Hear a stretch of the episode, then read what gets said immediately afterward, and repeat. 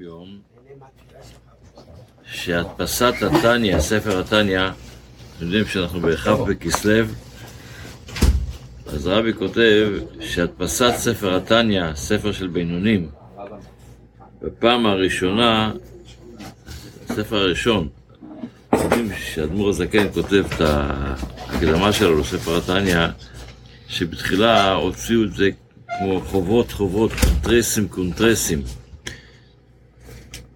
אבל אחרי זה התחילו לזייף בו, ואז הוא החליט להדפיס את זה כספר. אז הפעם הספר הראשון שיצא כספר היה בש...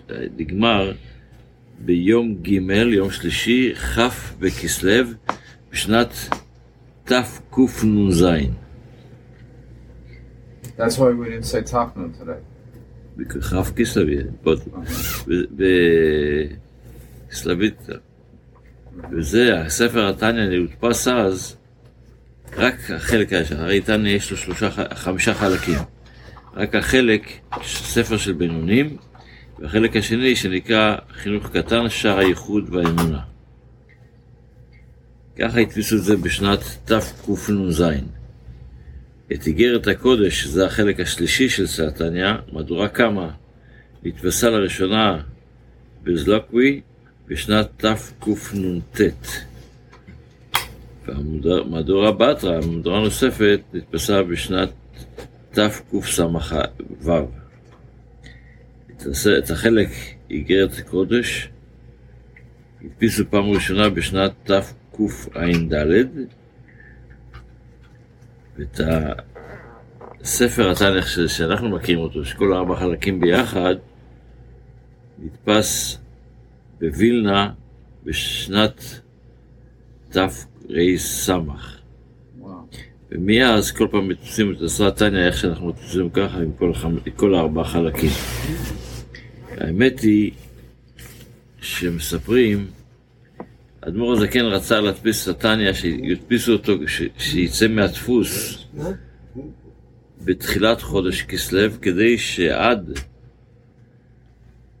י"ט כסלו, הוא יוכל לבקש מהחסידים שילמדו כבר את ספר התניא, לפחות שני פרקים בספר התניא. אבל זה לא יצא לפועל. מתי זה הגיע? הגיע בכ' בכסלו. התניא הדפיסו שלוש תקנ"ז. הדור הזה כן ישב בצוהר בשנת תקנ"ט. י"ט כסלו.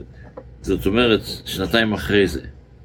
אז כשהגיע הספר בכ' כסלו, בשנת תקנ"ז, לאדמו"ר הזקן, אז הוא ככה הסתכל על הספר, ובסוף אמר, כ' כסלו, כ' כסלו, כ' כסלו. אף אחד לא הבין מה, מה, מה ככה הדגש על כ' כסלו. וככה מספרים בשם חסידים. אבל אחרי זה כשהיה י"ט כסלו, והאדמו"ר הזקן יצא מבית הסוהר בי"ט בכסלו, חשבתי היום זה י"ט בכסלו. אז האדמו"ר הזקן בטעות הביא אותו להיות, הוא יצא בי"ט בכסלו אחרי הצהריים, והביאו אותו לבית של חסיד, של אדמו"ר הזקן. אבל באותו בניין היה, קומה ראשונה היה מתנגד גר, וקומה שנייה חסיד. בטעות הביאו אותו לבית של המתנגד. והאדמו"ר הזקן ישב שם שלוש שעות עד שתפסו שבעצם אולי בטעות הכניסו אותו לשם. השלוש שעות האלה, האדמו"ר הזקן אומר שהוא סבל יותר מכל החמישים ושלוש יום שהוא ישב בבית הסוהר. אותו מתנגד, הציק לו מאוד. הרבה סיפורים בנושא. אז יש הרבה סיפורים על זה, אבל בסופו של דבר, בכ' בכסלו, אז הוציאו אותו מהבית סוהר השני, מה שמהבית סוהר של אותו מתנגד, אז זה, זה מה שאמר כ' כסלו, כ' כסלו, כ' כסלו.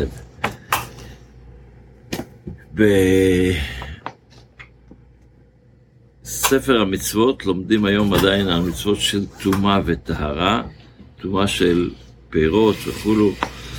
אז את, הפירות מקבלים טומאה רק כשהם מחוברים, אה, גם כשהם, רק כשהם כתופים מהעץ.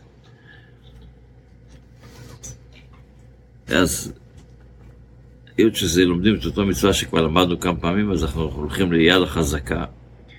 ואלה שלומדים יד החזקה, לומדים היום את המצווה ככה. כל האוכלים הגדלים מן הקרקע אינם מקבלים טומאה עד שיעקרו, עד ששנות יקטפו אותם. אבל כל זמן שהם מחוברים, אפילו חיבור קטן בשורש קטן, שיכולים לחיות ממנו, אינם מקבלים טומאה. ואז יש עוד פרטים בנושא הזה, זה הנושא שלומדים היום בספר המצוות. בתפילה, אחרי שסיימנו את הקטורת, עם כל המשניות שלמדנו עד עכשיו, עוברים לקטע שזה אומרים שלוש פעמים כל פסוק.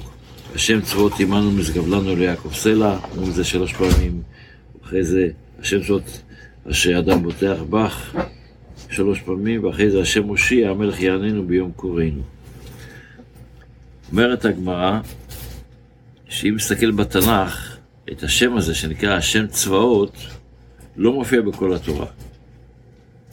זה מופיע בתנ"ך.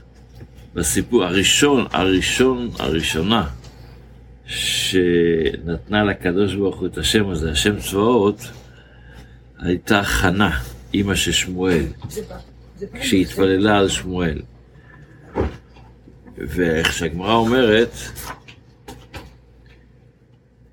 מיום, עד חנה, מיום שנברא העולם, את עולמו, לא היה אדם שקראו לקדוש ברוך הוא צבאות עד שבאה חנה. חנה הייתה הראשונה שפתחה לקרוא לקדוש ברוך הוא שם השם צבאות. ואמר הקדוש ברוך הוא, עתיד בן שלך לפתוח בנבואה שלו בשם זה. כמו שכתוב, ויאמר שמואל כה אמר השם צבאות, פקדתי. ומאז התחילו להשתמש גם בשם הזה בתנ"ך, מופיע כמה פעמים השם צבאות. מה זה בדיוק המשמעות של השם צבאות, אם ירצה השם נלמד מחר, שיהיה לנו יום טוב, בשורות טובות, שבוע טוב. חג, חג הגאולה, עדיין אנחנו בחג הגאולה. צבי, אתה יודע שלזה